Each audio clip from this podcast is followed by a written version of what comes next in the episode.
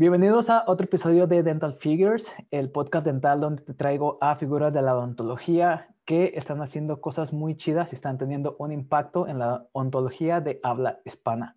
En este episodio estoy muy contento de tener al doctor Javier Andrade porque él es un colombiano que ahorita está viviendo en Miami y no únicamente eh, está pues ahí, sino que tiene una clínica súper exitosa y se me hace muy curioso y muy interesante la historia de él porque ahorita estamos hablando eh, fuera de cámaras y él me comenta que es colombiano y estaba a punto de estudiar odontología en México y actualmente se encuentra aquí en Estados Unidos. Entonces vamos a, vamos a ver un poquito más de, de la historia del doctor Javier. Doctor, ¿cómo te encuentras? Excelente, gracias por, por, por la invitación y por abrir un espacio para compartir un poquito con, de, de, la experiencia que, que tenemos aquí en, en Estados Unidos y ojalá sea de ayuda e inspiración para, para, los que te ven. Muy bien, muchísimas gracias. Entonces, doctor, eh, ahorita estamos hablando afuera de cámara sobre tu historia y estábamos, eh, de, decidimos empezar a grabar porque ya nos íbamos a meter muy de lleno. Empezaste diciéndome que tú eres de Barranquilla y que inclusive Shakira vivía por, por tu casa. Entonces, ¿por qué no nos cuentas un poco de, de tus orígenes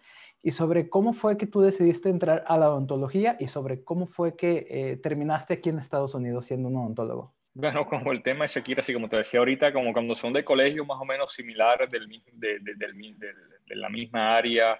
De hecho, el colegio estaba ahí a dos cuadras de mi colegio y también vivía por la casa. Hay muchas, muchas familias y, y conocidos, este, amigos en común. Y, y cómo llegué acá, pues, este, a ver, como te decía ahorita, bueno, me gradué del colegio y mis tías vivían en, en, México, vivían en un pueblo cerca a la Ciudad de México. Y entonces eh, la idea era que cuando me graduara del colegio me fuera a estudiar a México, lo que sea, este, medicina, ingeniería, odontología, alguna cosa. Y entre todo eso escogimos, escogí, yo era muy malo para el tema de, de, las matemáticas y de la física y todo lo que tenía que ver con, con, con números. Me esforzaba, pero que va, no, no, no puedo, o sea, me daba muy duro. Entonces, me, me, del área más que todo el que tenía que ver con la biología, me, me incliné un poco a la parte médica, medicina, odontología, y así fue. Este, y aparte sentía que tenía cierta habilidad con, con las manos. Entonces, eh, en cierto punto me fui a México, cuando terminé el colegio, me fui a, a México.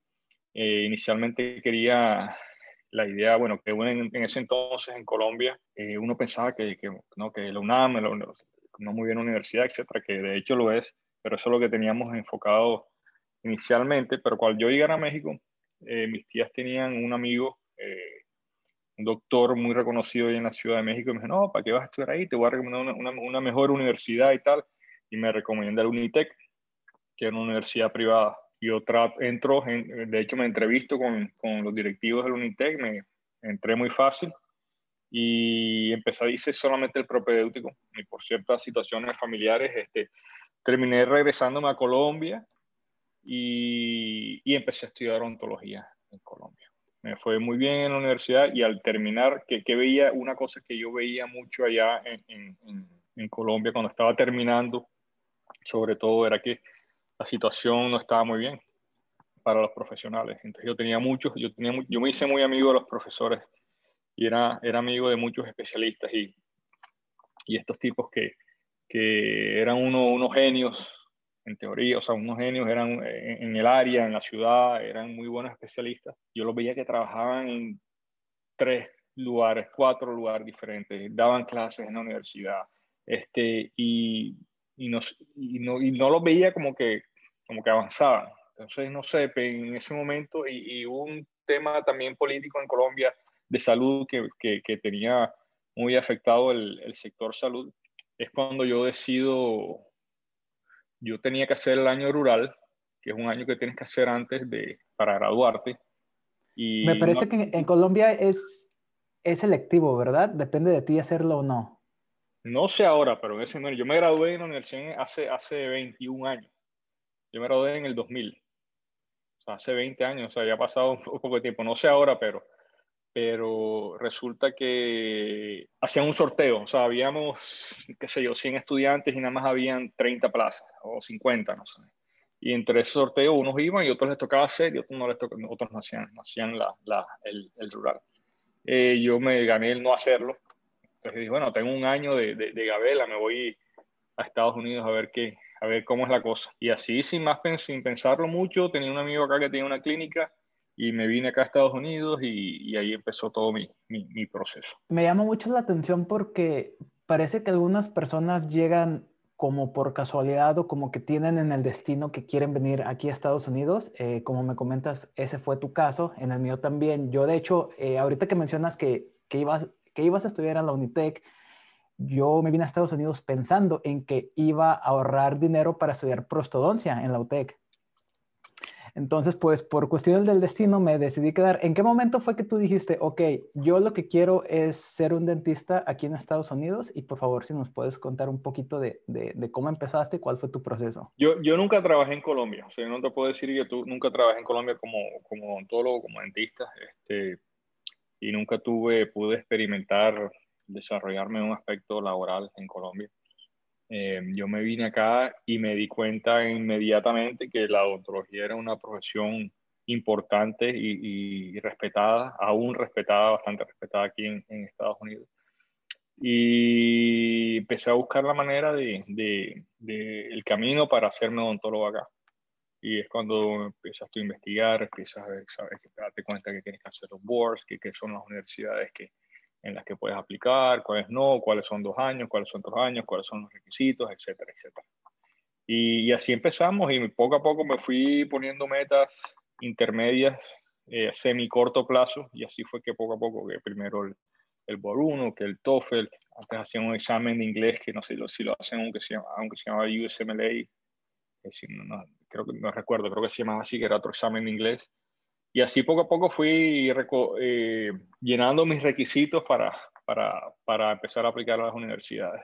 Me tomó aproximadamente, yo llegué acá en el 2000, más o menos, en el 2001, 2002 ya yo estaba aplicando a las universidades.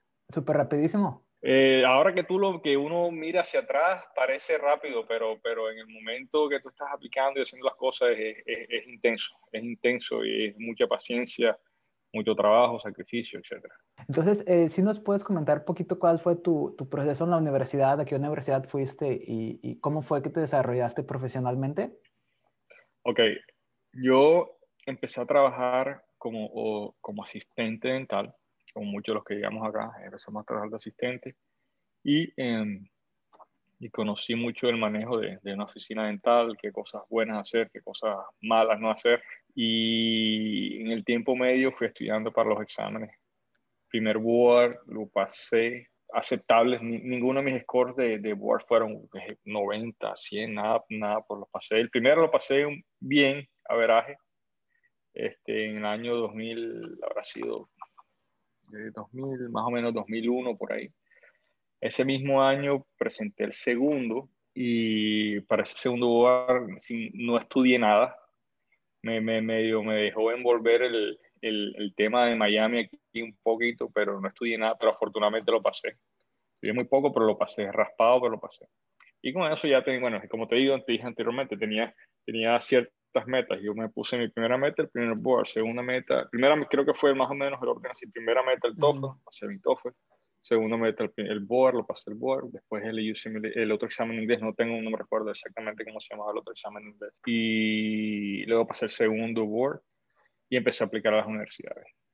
Ahora, cuando yo empecé a, a aplicar a las universidades, obviamente con mis scores que no eran la maravilla, fue bien difícil, porque, porque mandaba y mandaba y recibía cartas que no, que, que no era, no era, había mejores candidatos que, eh, que yo hasta que eventualmente, recién el primer año, la primera vez, eh, yo, me, yo me presenté dos veces. La primera vez me llaman a la Universidad de la Florida.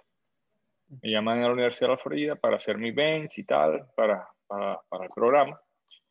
Listo, yo voy a mi, eso fue en el 2003, si no estoy mal, 2002, no recuerdo exactamente, entre 2002 y 2003. Me voy, a, me voy a mi examen y yo me voy a mi examen, o sea, así como, como sin saber nada del criteria que piden acá, ni saber nada de cómo el criteria que, que enseñan operatoria acá para hacer una clase 2 o el criteria de una, de una corona de porcelana o de una corona de oro o de PF, nada. Una corona y, un, una clase 2, me recuerdo perfectamente. Yo hice mi, mi clase 2 ahí a, a, lo loco y mi preparación. obviamente me fui muy mal y no, no, no entré ese año, esa primera vez que me presenté. Ese mismo año sí entra una amiga mía, que una que, que conocía yo de antes y, casualmente nos encontramos ahí en la entrevista y ella sí entra y después ya yo hablando que no, es que esto es así, esto es así, me pasa los libros, las copias, mira esto, no sé qué, papá, y aquí se, se practica un año completo para hacer este examen y tuviste así sin, sin idea. Y ahí empiezo, me presento otra vez, me vuelven a llamar y ahí empiezo a, a, preparar. Yo me preparo, practico y me fue bien, entré, me saqué muy buen puntaje y entré. En, esa, yo, entro, yo entré a la universidad en el año en el 2004. Eh, el programa que yo hice ya no existe, se llama el FTD, el Foreign Train Dental Program de la Universidad de la Florida. Que era muy chévere porque ese año era eh, ese, ese, tipo de programa, eh, te daban el primer año, tú lo hacías, tú, tú entrabas allá en Gainesville, en la universidad, en UF. Hacías el primer año con toda la, la, universidad y más o menos dabas un poquito de todo con todo el mundo, la teoría y las prácticas, cirugía y todo. Segundo año es más como, era más como una residencia. Entonces la universidad tenía ciertos lugares Em, eh, San Petersburg, eh, aquí en Miami, en Hialeah y Jacksonville, eran las principales. Entonces, cada uno lo mandaba más o menos de donde era. A mí me mandaron para acá, para, para Miami, y ahí hice mi segundo año. Terminé en el 2006, presenté mi Word, me fue muy bien también, y ahí empezamos a, a trabajar. Así es más o menos un resumen del, de la historia del proceso mío. Perfecto, muchísimas gracias. Y una de las, de las cuestiones más importantes y que hay que saber reconocer, es que yo siento que si tomamos en cuenta un ejemplo de un consultorio bien hecho, bien administrado y bien ejecutado, eh, con un dentista que está actualizándose constantemente, se me viene, eh, se me, te me vienes tú a la mente.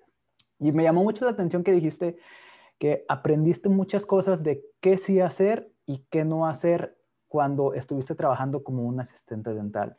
Entonces, ¿qué te parece si nos platicas un poquito a todas aquellas personas que están saliendo de la universidad, aquellas que tienen este poquito tiempo de graduados, cómo es que tú le hiciste para construir el consultorio que hoy tienes? Porque para todas aquellas personas que ustedes eh, no habían oído del doctor Javier, pues les recomiendo que se metan mucho a su Instagram porque eh, para mí es un ejemplo perfecto de un hispano reventándola aquí en Estados Unidos, haciendo las cosas bien.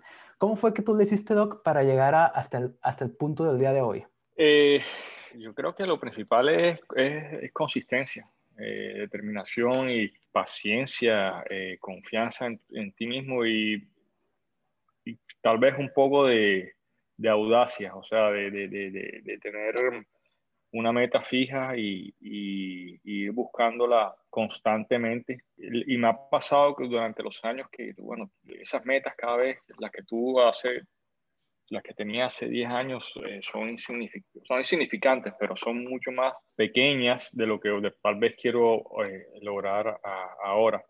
Eh, pasa que ¿Cómo lo, ¿Cómo lo hicimos? Y sin miedo, sin miedo. O sea, cuando estás recién graduado, ¿qué me pasó a mí? Yo empecé, yo me gradué de la, diría que también un poquito de hambre. O sea, este, eh, yo me gradué y yo, nos graduamos como, como todos aquí los estudiantes. Si no pagaste la carrera, tienes una, una, una deuda grande de estudios, préstamos estudiantiles, etc. Yo me gradué y empecé a trabajar, empecé a trabajar con otros doctores aquí en Miami. Eh, yo, yo, trabajé, y el otro día saqué las cuentas, yo trabajé como para 12, 13 clínicas diferentes, en más o menos un periodo de como de dos años. Y era muy, muy difícil eh, trabajar, en mi caso personal, trabajar, para mí era muy difícil trabajar para, para otra persona, porque siempre, desde, incluso desde Colombia, me gustaba usar los mejores materiales, me gustaba utilizar la mejor lámpara, utilizar la mejor pieza de mano, que mis fresas fueran nuevas, este, que todo estuviera limpio. Y cuando tú te enfrentas a la, a la, a la realidad, incluso aquí en Estados Unidos, así no es. Sea, es, bien diferente, es duro. Y me pasaba mucho que con la gente que trabaja, con los lugares que trabajaba, generalmente de pronto no había las condiciones para trabajar de la, de la manera que yo quería. Y yo ya estaba metido más o menos en el tema de, de la tecnología, de, de CAD-CAM, conocía unas cosas, este, y eso era lo que, lo que a mí me motivaba un poquito y me, me apasionaba, me empezaba a apasionar. Estábamos hablando del año 2000, en, o sea, 2006 cuando me gradué, pero cuando yo llegué aquí en el 2000 ya yo trabajaba con CEREC, por ejemplo, con, el, con 3, que antes era eh, con vectores Y y Z totalmente diferentes. Wow, súper avanzado.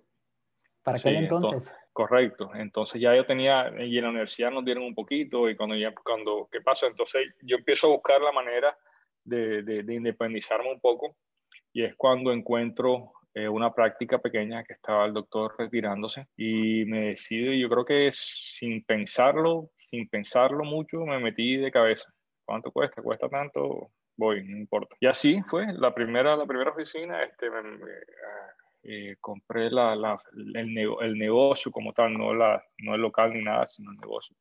Que en realidad para ese entonces también era una locura, porque este doctor tenía 60 años y yo tenía 20, qué sé yo, 30, no, no recuerdo exactamente, no, eh, 40, 20, eh, 30 y pico años, 20 y pico años, menos de 30. Y entonces ven este niño ahí que agarró la oficina esta en Miami y la gran, la, muchos pacientes eh, no siguieron muchos aún continúan conmigo. O sea, sí, muchos sí me apoyaron y, todavía están, pero, pero diría que la mitad de los pacientes ahí se perdieron. Pero eso, en realidad desde el primer día que yo empecé a trabajar en mi propia oficina, eso sí se lo puede decir a cualquier persona, ni fue mi caso eh, eh, particular, eh, fue como una, como una, a pesar de la responsabilidad, yo sé que cada, cada persona tiene su, su nivel de tolerancia y responsabilidad, fue como una, una liberación que yo era responsable de lo que yo hacía y de lo que yo me ganaba y si le ponía más y me iba a ganar más y si me, hacía, me daba flojera iba a hacer beseta.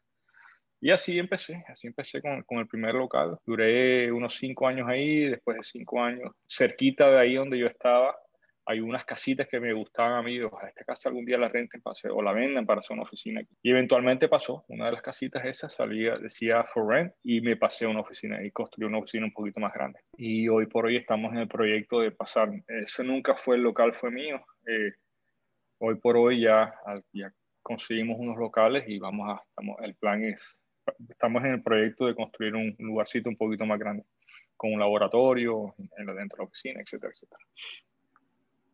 Una de, la, una de las cosas que yo, que yo les digo, o sea, que de pronto le, cuando le digo a los dentistas más jóvenes es que eh, eh, de pronto tienen miedo, no, que, que, la deuda, que el banco, el préstamo.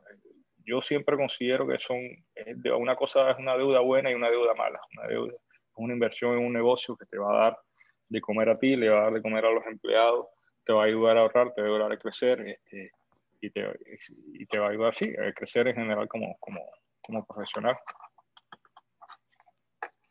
Muy bien. Entonces, uh, de repente me, ahorita me salió una pregunta, Doc.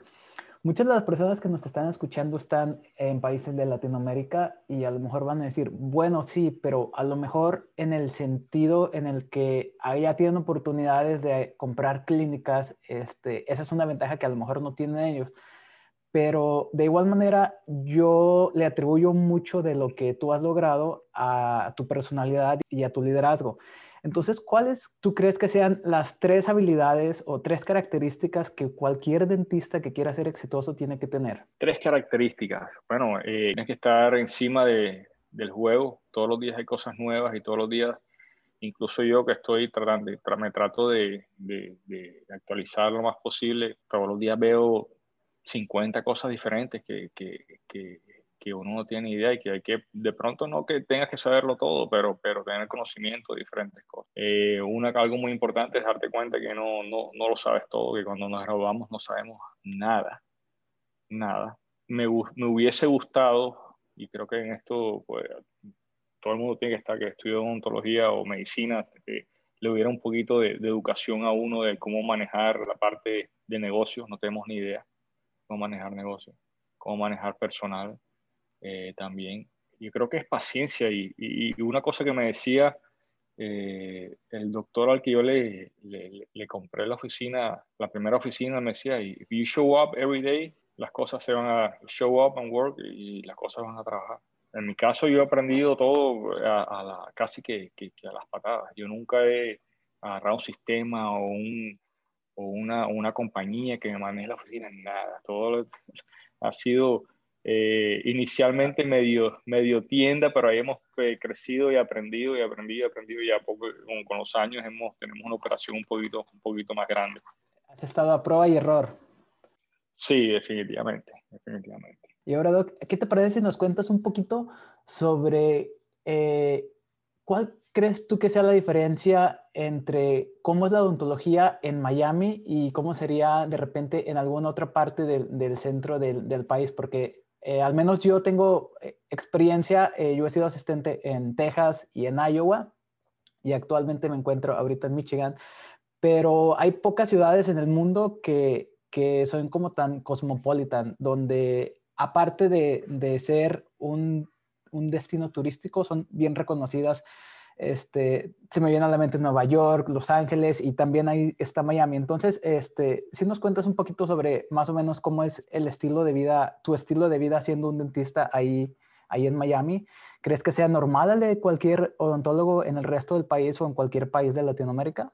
Mira, mi estilo, eh, definitivamente Miami es la ciudad, una ciudad que cualquier persona le, le gustaría, le gustaría vivir.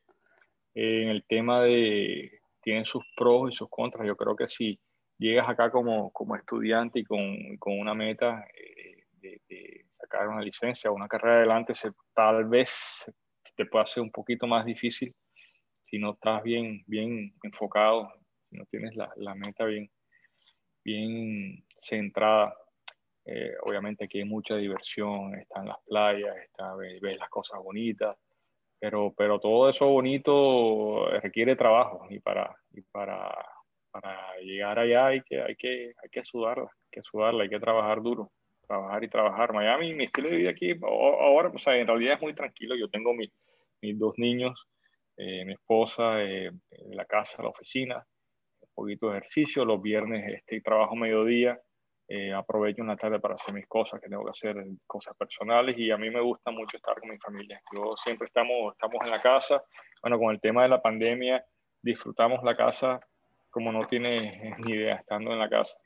Y, eh, y si no, me gusta mucho salir a comer con mi familia los fines de semana, nada, nada, nada del otro mundo, nada, nada loco, ya la época de, de rumba y otras cosas ya pasó, pasó hace rato. Eh, pero más que todo muy, muy familiar, muy familiar. mis amigos, obviamente. Si nos compartirías cuál es un día eh, promedio en tu oficina, como por ejemplo cuántos pacientes ves y más o menos cuáles son los procedimientos dentales que tú eh, haces con frecuencia en el día a día.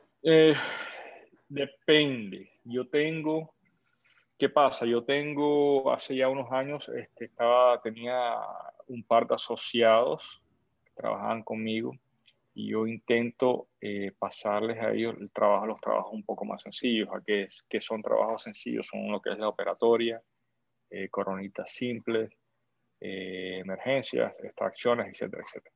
Y trato de mantener yo hacer las cosas más complejas.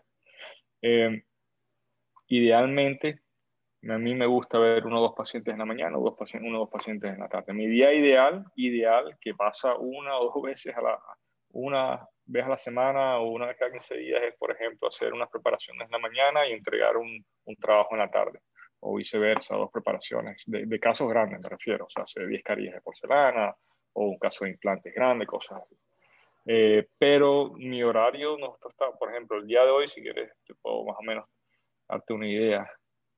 Hoy tuvimos Hoy estaba la doctora, hoy vimos 1, 2, 3, 4, 5, 1, 2, 3, 4, 5, 6, 7, 8, 9, 10, 10, 11, 12, 13, 14, 15, 16, 17, 18, 19, 20, 21, 22, 23, 24, 25 pacientes. Y eso no es, no es mucho. Y eso no, ah, contando higiene, la parte de limpieza. Eh, contando dos columnas, no, una columna de higiene. Eh, no es comparado con sitios que yo he trabajado, no, yo he trabajado en sitios que era, eso era candela, uno, tras de otro, vivía muchos más. Lo ideal para mí, como te digo, es eh, llegar a un punto que pueda yo ver mis, pacientes de preparaciones en la mañana, preparar un paciente en la tarde y que los, eh, mis asociados este, estén haciendo las coronitas, la operatoria, todo esto. Em, no, eh, antes hacía mucha endodoncia, todavía endodoncia, pero he tratado de que las, por ejemplo, retratamientos de canal, eh, no sé si es por la edad, ya me dan más, o qué sé yo, ya me, ya me dan más trabajo, estoy tratando de, de echarlos a un lado. Sí hago todavía las cordales, depende si las veo que las puedo hacer, las hago. Eh, em, pero más o menos así es mi día. Varía mucho. Yo guardo, yo guardo, por ejemplo, un día, me gusta siempre, yo le digo a las chicas, guárdenme el miércoles, no pongan a nadie, porque siempre el miércoles, por ejemplo, puedo poner una preparación en un caso.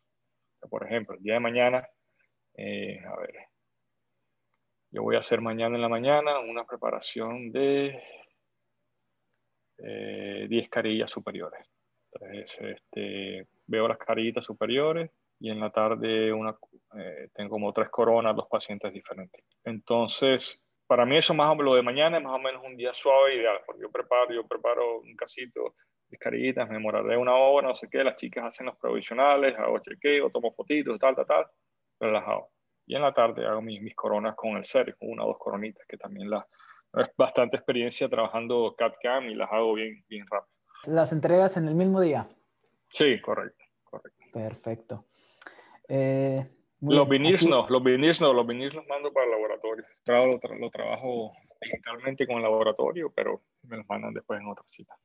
Correcto. esos tienen que ser con ceramista, ¿verdad? Sí, correcto. Ya antes, mira, antes cuando yo empecé con ser en el 2008 por allá, yo me metí a hacer todo. O sea, si eran ocho viniles, ocho coronas, me metí a hacer y me tiraba todo el día y haciendo, pero que va, es demasiado, demasiado trabajo. Entonces, se me es más eficiente eh, planificándolo bien, preparando rapidito, poniendo un provisional y, mandándolo. En ocasiones, si es requerido, traigo el técnico y lo hacemos entre los dos. Pero solo ya, ya yo no los hago. Aparte, que el, cuando trabajo con el ceramista, eh, me queda el caso más bonito, mucho más bonito. Entonces, amigos, eh, ahí ya lo tienen el doctor Javier Andrade. Como ya les mencioné a lo largo de este episodio, él es eh, un hispano que la está reventando, está haciendo las cosas bien y sobre todo está demostrando que los hispanos, los latinos, sí tenemos un buen nivel aquí en Estados Unidos y que también podemos tener clínicas muy, muy exitosas. Doctor Javier, muchísimas gracias por haberte tomado tu tiempo. Yo sé que estás sumamente ocupado y te agradezco mucho que te hayas tomado tu tiempo de, venir aquí con nosotros. Gracias a ti, con, con, mucho gusto, mucho gusto. La verdad me, me alegra que hayan personas como, como tú que, que, se, que sirva un poco de guía y que muestren cosas diferentes a, a, a, las personas que están buscando seguir un camino parecido, similar a, a, los que nosotros estamos, estamos tomando. Entonces, cualquier cosa, eh, les sugiero que vayan a ver el, Instagram del doctor eh, para que vean el nivel de, de, tecnología que él maneja en su oficina y también el nivel de odontología que él está realizando. Entonces, doctor, muchísimas gracias. Nos vemos muy pronto.